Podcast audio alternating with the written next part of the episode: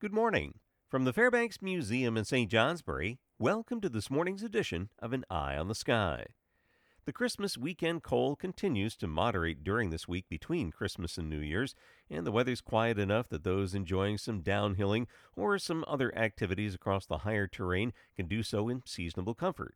And there's even a little fresh snow on top of that for northern areas, mostly through higher elevations. As one weak system moved through yesterday morning, another is moving through today. They're tracking to our north through Quebec, which allowed some sunshine in southern areas yesterday afternoon, especially parts of southeast Vermont and areas south of the White Mountains in New Hampshire. Today's system has a bit more moisture, which means more clouds south and some periods of light snow and snow showers from the Adirondacks and Route 2 north edging closer to about Route 4 in Laconia this afternoon. Meanwhile, the headline making cold to our south and west has eased up considerably, and we'll notice the difference as well. A warming trend through the rest of this week. Some 20s and low 30s north this afternoon, in the 30s south, then upper 30s to mid 40s tomorrow, and well into the 40s on Friday. That brings us to the next holiday weekend, New Year's.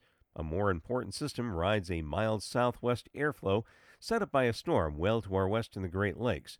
That'll be tracking northeast into northern Quebec on Saturday. This steers the mild southwest winds over us, but it also draws increasing moisture, leading to a chance of scattered hit or miss showers on Saturday.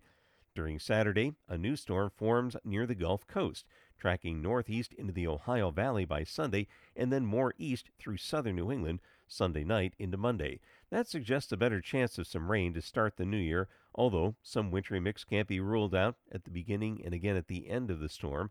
If the storm tracks a bit more south, we'll have to adjust that. More details as we approach the weekend. But in the meantime, back to the forecast details featuring cloudy skies along with some periods of light snow from the Adirondacks and Route 2 north, a dusting to 2 inches, edging south to about Route 4, where there'll be less than an inch. Some breaks of sun far south late. Highs upper 20s and low 30s north, in the 30s south. Southerly winds around 10 miles per hour east of the Green Mountains, 10 to 15 miles per hour from the Green Mountains west, gusting to 25 in the Champlain Valley. Tonight, a few snow showers northeast, then periods of clouds with some clearing far south late. Lows 20 to 25 east of the Green Mountains, holding in the upper 20s and low 30s west.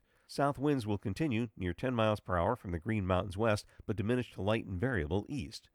Thursday, increasing sunshine south, periods of clouds from the Adirondacks and Route 2 north, giving way to more afternoon sun. Highs in the upper 30s to near 40 northeast, 40 to 45 west and south. South to southwest winds around 10 miles per hour from the Green Mountains west, remaining light to the east. That's the weather story from the Fairbanks Museum in St. Johnsbury. Make it a great day.